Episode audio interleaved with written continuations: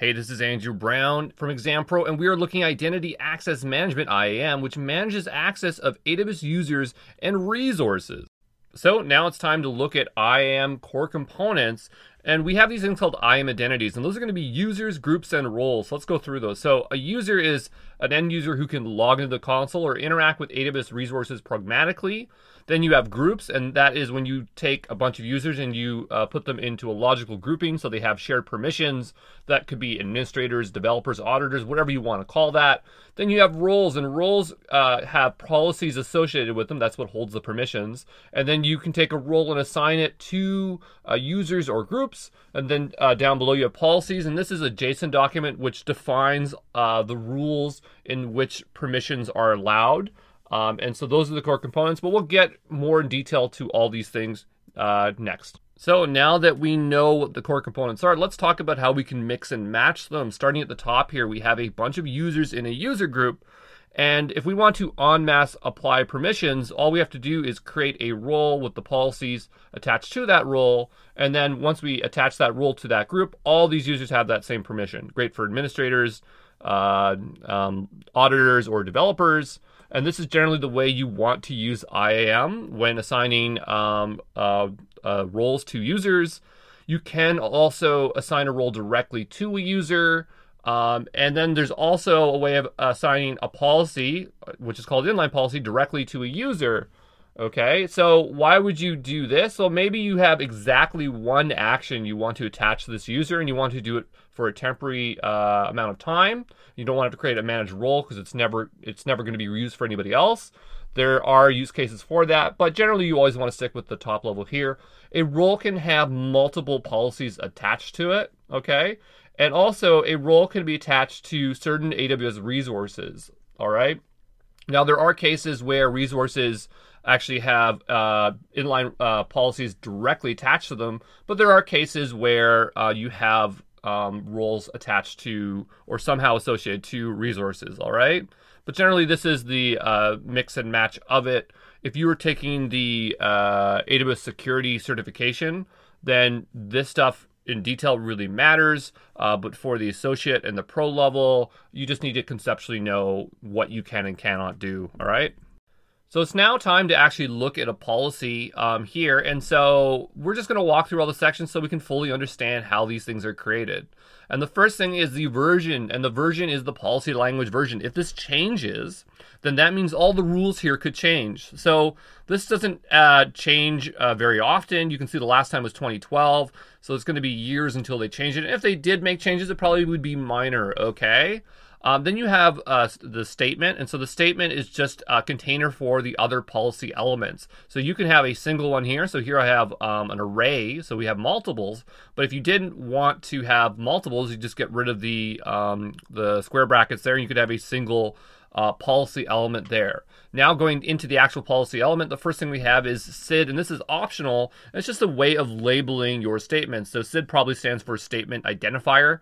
Um, you know, and again, it's optional. Then you have the effect. The effect can be either allow or deny, and that's going to set uh, the conditions or the uh, the access for the rest of the policy. Um, the next thing is we have the action. So uh, actions can be uh, individualized, right? So here we have IAM, and we have an individual one, or we can use asterisk to select everything under S3. Uh, and these are the actual actions the policy will allow or deny. And so you can see we have a deny policy and we're denying access um, all to S3 for a very specific user here, which gets us into the p- principal. Now, the principal is kind of a conditional field as well. Um, and what you can do is you can specify an account, a user, a role, or federated user to which you would like to allow or deny access. So here we're really saying, hey, Barclay, you're not allowed to use S3. Okay. Then you have the resource. That's the actual thing um, that is we're allowing or denying access to. So th- in this case, it's a very specific S3 bucket. Um, and the last thing is condition, and so condition is going to vary based on uh, the um, based on the resource. But here we have one, and it does something. But I'm just showing you that there is a condition in here. So there you go. That is the makeup of a policy. If you can master master uh, these things, it's going to make your life a whole lot easier. But you know, just learn what you need to learn, right? So you can also set up password policies for your users. Uh, so you can set like the minimum password length or the rules to what makes up a good password. You can also rotate out passwords. So that is an option you have as well. So it will expire after X days and then the user then must reset that password. So just be aware that you have the ability to do password policies. So let's take a look at access keys because this is one of the ways you can interact with AWS pragmatically either through the AWS CLI or the SDK. So when you create a user um, and you say it's allowed to have pragmatic access, it's going to then create an access key for you, which is an ID and a secret access key. Um, one thing to note is that users can only have up to two access keys within their account. So down below, you can see that we have one. As soon as we add a second one, that gray button for create access key will vanish. And if we want more, we would either have to, we'd have to remove keys, okay? Um, but you know, just be aware that that's what access keys are and you can make them inactive and you're only allowed to have two. So let's quickly talk about MFA. So MFA can be turned on per user, uh, but there is a caveat to it where the user has to be the one that turns it on because um, when you turn it on, you have to connect it to a device, and your administrator is not going to have the device, so it's on the user to do so. There is no option for the administrator to go in and say, hey, you have to use MFA.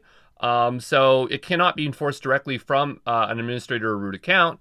Um, but what the administrator can do if if uh, if they want is they can restrict access to resources only to people that are using MFA. So you can't make the user account itself have MFA, but you can definitely restrict access to um, API calls and things like that. Hey, this is Andrew Brown from ExamPro, and we are going to do the IAM follow along. So let's make our way over to the IAM console. So just go up to services here and type in IAM and uh, we will uh, get to learning this a right out right away. So here I am on the IAM dashboard, uh, and we have a couple things that uh, AWS wants us to do. It wants us to set uh, MFA on our root account. It also wants us to apply an IAM uh, password policy uh, so that our passwords uh, stay very secure. So uh, let's take uh, what they're saying in consideration and go through this. Now I am logged in as the root user, so we can go ahead and set MFA. So what I want you to do is drop this down at, as your root user, and we'll go manage MFA, and uh, we will uh, get to this here. So this is just a general um, uh, disclaimer here to help you uh, get started here. I don't ever want to see this again, so I'm just going to hide it. And we're going to go to MFA here, and we're going to activate MFA. So for MFA, we have a few options available. We have a virtual MFA. This is what you're probably most likely going to use, where you can use a mobile device or computer. Then you can use a U2F um, security key. So this is uh, like a YubiKey. Um, and I actually have an YubiKey, but we're not going to use it for this. But it's uh, a physical device which holds the credentials. Okay, so you can take this key around with you. Um, and then there are other uh, hardware mechanisms Okay, so, but we're going to stick with virtual MFA here. Okay, so we'll hit continue. Uh, and what it's going to do is it's going you need to install a compatible app on your mobile phone. So if we take a look here, I bet you Authenticator is one of them. Okay, um, so if you just scroll down here, um, we have a few different kinds. I'm just looking for the virtual ones. Yeah, so for uh, Android or iPhone, we have Google Authenticator or Authy uh, two-factor authentication. So um, you're going to have to go install Authenticator on your phone. And then when you are ready to do so, you're going to have to show this QR code. So I'm just going to click that and show this to you here. And then you need to pull out your phone. I know you can't see me doing this, but I'm, I'm doing it right now. Okay. And I'm not too worried that you're seeing this because I'm going to change uh, this uh, uh, two-factor authentication out here. So if, if, you decide that you want to also uh, add this to your phone, you're not going to get too far. Okay, so um, I'm just trying to get my authenticator out app uh, out here, and I'm gonna hit plus in the thing, and I can scan the barcode. Okay, and so I'm just going to put my camera over it here. Okay, great. And so it is it is saved the secret. All right, and so it's been added to Google Authenticator. Now, um, now that I have um, it in my application, I need to enter in two uh, two consecutive MFA codes. Okay, so this is a little bit confusing. It took me a while to figure this out the first time I was using AWS.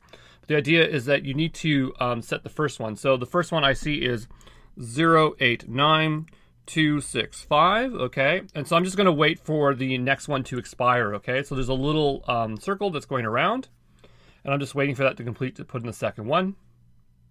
It just takes a little bit of time here.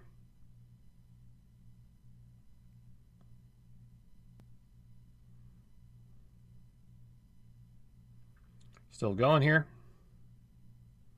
Great, and so I have new numbers. So the new numbers are 369, 626, okay? So it's not the same number, but it's two consecutive numbers, and we will hit assign MFA.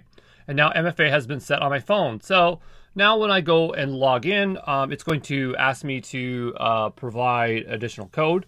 Okay, and so now my root account is protected. So we're going to go back to our dashboard and we're going to move on to um, password policies. Okay. So uh, let's take uh, the recommendation down here and manage our password policy, okay?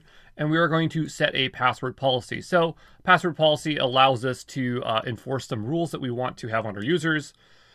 And so to make passwords a lot stronger, so we can say it should require at least um, one upper letter, one lower letter, uh, at least one number, a non uh, non alphanumeric character, um, enable the password expiration. So after 90 days, they're going to have to change their password. You can have password uh, expiration requires the administrator reset, so you can't just reset it. Uh, the admin will do it for you. Um, allow users to change their own password is something you could uh, set as well. And then you could say prevent password reuse. So uh, for the next five passwords, they can't reuse the same one. Okay. So, and I would probably put this a big high number so that there's very high chance they won't use the same one. Okay. So, um, yeah, there we go. And we'll just hit save changes. And uh, now uh, we have a password policy in place. Okay. Um, and so that's that's how that will be. So to make it easier for users to log into the IAM console, uh, you can provide a, uh, customized uh, sign-in link here. And so here it has the account ID, or uh, I think that's the account ID, but um, we want something nicer here. So we can change it to whatever we want. So I can call it uh, Deep Space Nine, okay? And so now what we have is, if I spelt that right, I think so, yeah. Uh, so now that we have a more convenient link that we can use to log in with, okay? So I'm just going to copy that for later because um, we're going to use it to uh, log in. I mean, obviously you can name it whatever you want. And I believe that uh, these are just like... Um, like picking like your Yahoo or your your Gmail email, uh, they have to be unique. Okay, so you're not gonna be able to use Deep Space Nine uh, as, as long as I have it in use, I believe. Um, but yeah, okay, so maybe we'll move on to actually uh, creating a user here. So um, here I am under the users tab in IAM, and we already have an existing user that I created uh, for myself when I first set up this account, but we're gonna create a new user so we can learn this process. So we can uh, uh, fill in the name here, Harry Kim, which is the character from Star Trek Voyager. Uh, you can create multiple users in one go here, but I'm just gonna make one. Okay, I'm gonna give him pragmatic access and also access to uh, the, uh, the console so he can log in. And I'm going to have it auto-generate a password here so I don't have to worry about it. And you can see that it will require them to reset their password when they first sign in. So going on to permissions, uh, we need to uh, usually put our users within a group. Uh, we don't have to, but it's uh, highly recommended. And here I have one called admin for uh, which has ad administrator access. I'm going to create a new group here, and I'm going to call it uh, developers. Okay and I'm going to give them power access. Okay, so it's not full access, but it, it gives them uh, quite a bit of control within the system. Okay, and I'm just going to create that group there. And so now I have a new group and I'm going to um, add Harry to uh, that group there and we will uh, proceed uh, to the next step here. So we have tags, I'm gonna ignore that. We're gonna review and we're gonna create um, Harry Kim, the user, okay? And so what it's done here is it's also created a secret access key and a password, okay? So if, we, if uh, Harry wants to have programmatic access, he can uh, use these and we can send the uh, an email with the with this information along to him, okay? And uh, yeah, we'll just close that there, okay? And then we'll just poke around here in Harry Kim for a little bit. So just before we jump into Harry Kim here, you can see that yeah, he has never used his access key. He uh, the last time his password was used was today, which was set today, and there is uh, no activity, and he does not have MFA. So if we go into Harry Kim, um, we can look around here and we can see that he has um, policies applied to him uh, from a group. And you can also individually attach permissions to him. So we have the ability to uh, give him permissions via group, or we can copy permissions from an existing user, or we can attach policies direct uh, directly to him. So if we wanted to give him S3 full access, uh, we could do so here. Okay. And uh, then we can just apply those permissions. So just to wrap up this section, we're just going to cover uh, rules and policies here. So first we'll go into policies. Uh, and here we have a big list of policies here that are managed by AWS. They say they're managed over here, and you can definitely tell because they're camel case, and they also have this uh, nice little orange box. Okay, and so these um, are policies which you cannot edit. They're read only, but they're a, a, quick and fast way for you to start giving access um, to your users. So if we were just to take a look at one of them, like the EC2 one uh, full, or maybe just read-only access. We can click into them, and we can see kind of this. So we're on to the IAM cheat sheet, so let's jump into it. So identity access management is used to manage access to users and resources. IAM is a universal system, so it's applied to all regions at the same time. IAM is also a free service. A root account is the account initially created when AWS is set up, and so it has full administrator access. New IAM accounts have no permissions by default until granted. New users get assigned an access key ID and secret when first created when you give them pragmatic access. Access keys are, uh, are only used for the CLI and SDK. They cannot access the console. Access keys are only shown once when created. If lost, they must be deleted and recreated again. Always set up MFA for your root accounts. Users must enable MFA on their own. Administrators cannot turn it on for uh, each user. IAM allows you uh, uh, you to set password policies, to set minimum password requirements, or rotate passwords. Then you have IAM identities, such as users, groups, and roles, and we'll talk about them now. So we have users; those are the end users who log into the console or interact with AWS resources pragmatically. Then you have groups, so th- that is a logical group of users that share all the same permission levels of that group. So think administrators, developers, auditors. Then you have roles, which associates permissions to a role, and then that role is then assigned to users or groups. Uh, then you have policy, so that is a JSON document which grants permissions for specific users, groups, roles to access services. Policies are generally always attached to IAM identities.